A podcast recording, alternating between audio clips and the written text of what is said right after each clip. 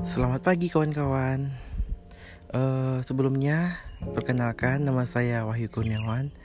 Saya berasal dari Kuansing. Uh, kebetulan saya juga salah satu mahasiswa jurusan Pendidikan Bahasa dan Sastra Indonesia. Uh, mungkin ini podcast pertama saya. Jadi terima kasih untuk kawan-kawan yang sudah mampir di channel saya. Terima kasih.